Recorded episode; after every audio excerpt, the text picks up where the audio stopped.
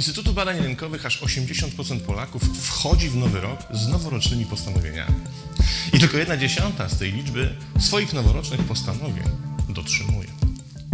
Podobno tylko co dziesiątemu udaje się rzeczywiście zrzucić kilogramy, zmniejszyć ilość używek czy rozpocząć zdrowy, aktywny, sportowy tryb życia. To moim zdaniem przeszacowane dane. Gdyby zapytać tych ludzi po roku od postanowienia, czy dalej w nim trwają, ta liczba pewnie zmniejszyłaby się do 1%. Dlaczego tak się dzieje? Gdzie popełniamy błąd? Otóż w samym założeniu, że jakaś graniczna data, jak właśnie rozpoczęcie nowego roku, czy na przykład nasze urodziny, ułatwią nam dokonanie zmian. A dzieje się dokładnie odwrotnie. Otóż próbując zmotywować się do zmiany, podpierając się jakąkolwiek datą, utrudniamy sobie zadanie. Z góry skazujemy się na niepowodzenie i pytanie, co dalej, nie dotyczy potem kwestii, czy wytrzymasz, ale do kiedy wytrzymasz. I w ten sposób data rozpoczęcia zmiany, w której upatrujemy naszego przyjaciela, staje się naszym największym wrogiem. Ta data bowiem tworzy wyłącznie iluzję łatwiejszego podjęcia decyzji i trudniejszej rezygnacji z konsekwentnych działań. Tłumaczymy sobie to najczęściej w taki sposób, że określona data ułatwi nam decyzję podjęcia zmian. Na przykład od nowego roku nie piję piwa. I utrudni rezygnację ze zmiany, na przykład skoro mi się udało tyle wytrzymać, to szkoda by było to zaprzepaścić. I w obydwu wypadkach rzeczywistość obraca się przeciwko nam. Błąd bowiem tkwi w założeniu, już tyle udało się wytrzymać kiepskie założenie, bo odlicza jedynie dni, a nie jest oparte na tym, na czym powinno, czyli na pytaniu, po co chcesz dokonać tej zmiany? Jaki jest rzeczywisty jej powód? Co ta zmiana ma ci dać? Samo odliczanie dni nie skutkuje niczym poza samym odliczaniem. Motywacja oparta jest tutaj nie o zmianę, ale o koncept, jak długo to wytrzymam, który z góry zakłada, że kiedyś tego nie wytrzymam. Co więcej, to założenie ze swej natury osadzone jest w czasie, a to oznacza, że oprócz samego odliczania dotyczy celu, który ma się wydarzyć w przyszłości, a nie tego, co jest ważne tu i teraz. Przyjrzyjmy się temu bliżej. Ktoś postanawia schudnąć do wakacji, bo fajnie by było wyjść na plażę bez obawy, że aktywiści Greenpeace uznają nas za zabłąkanego morsa, którego trzeba wepchnąć z powrotem do morza. Problem jednak w tym, że noworoczne postanowienie schudnięcia do wakacji odsuwa profit zamierzonej zmiany aż o pół roku. I wówczas trzeba rzeczywiście żelaznej konsekwencji, by wytrwać ten czas, by zaciskając zęby przez pół roku odmawiać sobie ulubionych potraw, piwa, ćwiczyć jako szalały.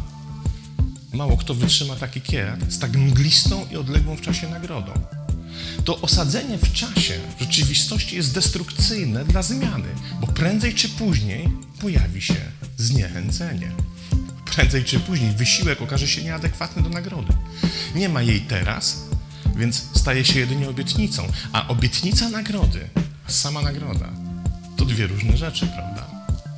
Co więcej, wiara w to, że jakiś punkt graniczny postanowienia zmiany utrudni nam zrezygnowanie z jej dokonywania, jest destrukcyjny, bo w kategoriach demotywacji jest nieporównywalnie słabszy niż wysiłek, którego od siebie wymagamy, by wytrwać w postanowieniu. To proste. Jeśli nigdy nie biegałeś, a każesz sobie codziennie przebiec kilka kilometrów, to ostatnią rzeczą, która ci przyjdzie na myśl po kilku dniach, a może już tego samego dnia wieczorem, jest to, że szkoda by było zrezygnować, bo umówiłeś się samym sobą na dopilnowanie jakiejś daty. Tak ten system po prostu nie działa i pora by przestać dawać się oszukiwać myśleniu, że jakikolwiek punkt graniczny w czymkolwiek nam pomoże. Wszyscy jednak, którzy z powodzeniem zrzucili kilogramy, wiedzą, że nagroda pojawia się dużo szybciej. Tylko trzeba umieć dostrzec i docenić, gdzie się znajduje. Już 2-3% utrata masy ciała nagradza nas lepszym samopoczuciem. Już kilka dni po rezygnacji z codziennej dawki alkoholu odkrywamy lepszy i zdrowszy sen, a po tygodniu regularnych spacerów odkrywamy pełniejszy oddech, będący efektem powiększającej się objętości płuc. To są nagrody, otrzymujesz błyskawicznie i którymi możesz się cieszyć w teraźniejszości, a nie składając sobie wakacyjne obietnice szczęścia. Główny błąd popełniamy w tym, że oddajemy się w ten sposób zewnętrznej, a nie wewnętrznej motywacji. Motywacja jest wtedy oparta na zaistnieniu zewnętrznego warunku i dlatego nie działa. Nie działa, bo zmienię się, bo już najwyższy czas, albo zmienię się, bo to idealny moment, przesuwa wektor motywacji z naszego wnętrza. Chcę się zmienić na zewnątrz, chcę się zmienić, bo. A to musi być nietrwałe i kończy się klęską. Może następnym razem się uda. Nie może się udać, bo zazwyczaj stawiamy sobie albo zbyt wysoki cel, albo wymaga zbyt długiego czasu na swoją realizację.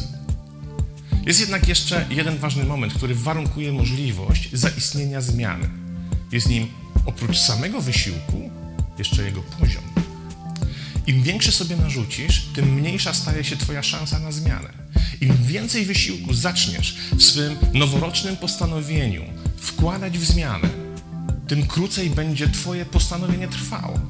Bo sam wysiłek, a dokładniej mówiąc, jego poziom, stanowi największy problem w dokonywaniu zmiany. Zawsze ilekroć musimy się do czegoś zmuszać, powodujemy powstanie oporu po drugiej stronie. Każde ekstremum po jednej stronie powoduje powstanie jego lustrzanego odbicia po przeciwnej.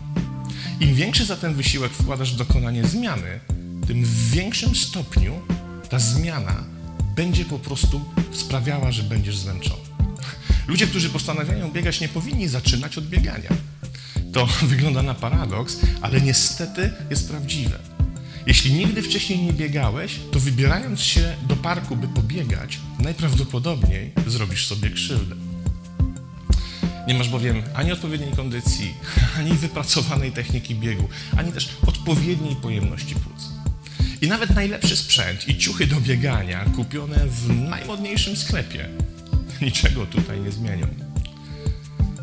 Jeśli chcesz zacząć biegać, to najpierw wybierz się na krótki spacer.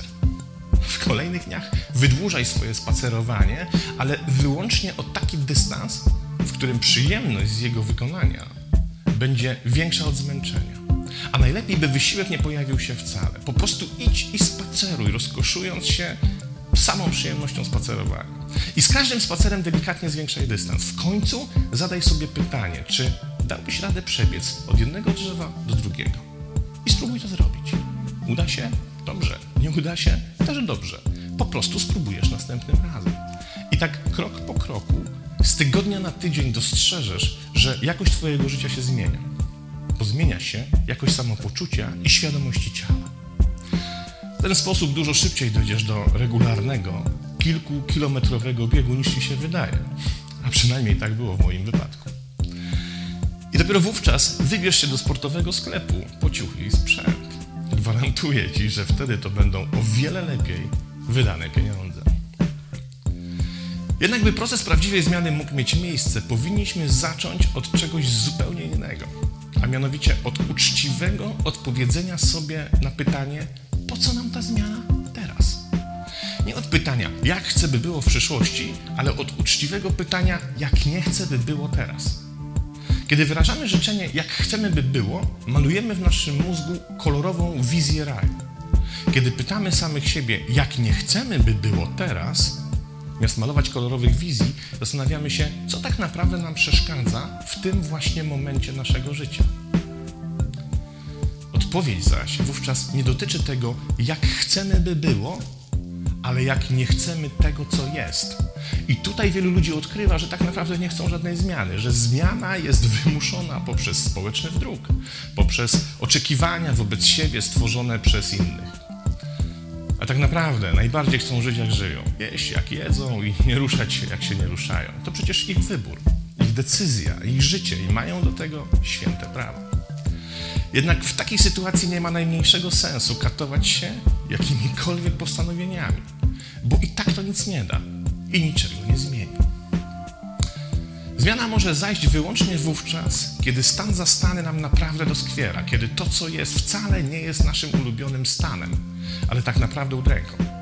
Wtedy, kiedy to, co jest, wcale nie jest wygodne, ale właśnie niewygodne, niefajne i przez nas niechciane. Dopiero wówczas pojawia się silna motywacja wewnętrzna, by to zmienić. Wówczas odwracają się wektory. Już nie szukamy jakichkolwiek bodźców zewnętrznych, które mają nas popchnąć do zmiany i ułatwić wytrwanie wysiłku, bo wszelkie potrzebne nam do zmiany bodźce znajdujemy sami w sobie. Jak zatem się zmienić? Jak dokonać trwałej zmiany? Spróbujmy skondensować zasady prawdziwej zmiany w siedmiu krótkich punktach. Pierwsze, przemyśl, po co ta zmiana? Co chcesz zmienić teraz w sobie? Co ci tak naprawdę doskwiera właśnie w tej chwili? I nigdy nie daj się zwieść obietnicy szczęścia w przyszłości. Posiłkuj się wyłącznie tym, jakie profity zmiany możesz otrzymać w ciągu kilku najbliższych dni. Drugi, nie stawiaj przed sobą żadnych wielkich celów. Im większy zamierzony cel, tym mniejsza szansa na jego realizację. Zmieniaj się dla czerpania zysków z samej zmiany, a nie wielkości zamierzonego celu. 3. Zawsze szukaj motywacji wewnątrz, a nie na zewnątrz. Ta z zewnątrz prędzej czy później cię zawiedzie, niezależnie od tego, czy będzie to jakakolwiek data, czy presja środowiska. 4. Nie przesadzaj z wysiłkiem, a najlepiej zaplanuj zmianę tak, by była ona jak najmniej pochłaniająca wysiłek. Im większy wysiłek sobie narzucisz, tym większe prawdopodobieństwo, że zmęczenie, które się pojawi, będzie silniejsze od nagrody. 5. Do każdej zmiany profesjonalnie się przygotuj. Przeczytaj, jak dokonali jej inni. Sprawdź, jak najskuteczniej sobie poradzić ze zmianą nawyków i przyzwyczajeń. Dowiedz się, co cię czeka po drodze. Im lepiej będziesz przygotowany, im więcej będziesz wiedział, tym łatwiej dokonasz zmiany. 6. Miast stosować motywację do, co chcę osiągnąć, stosuj motywację od, jak nie chcę, by było teraz. A będzie ci łatwiej dostrzec efekty w czasie teraźniejszym. I 7. Przestań gadać o zmianie i zadręczać swoimi postanowieniami wszystkich dookoła. Mówienie o zmianie wprawia w dobry nastrój, wyłącznie ciebie i nikogo wokół. Chcesz się zmienić? To po prostu zacznij się zmieniać. Jeśli nie chcesz, to się nie zmienia. Przecież to twoje życie, prawda? Ty więc decydujesz o tym, co ma się z nim wydarzyć.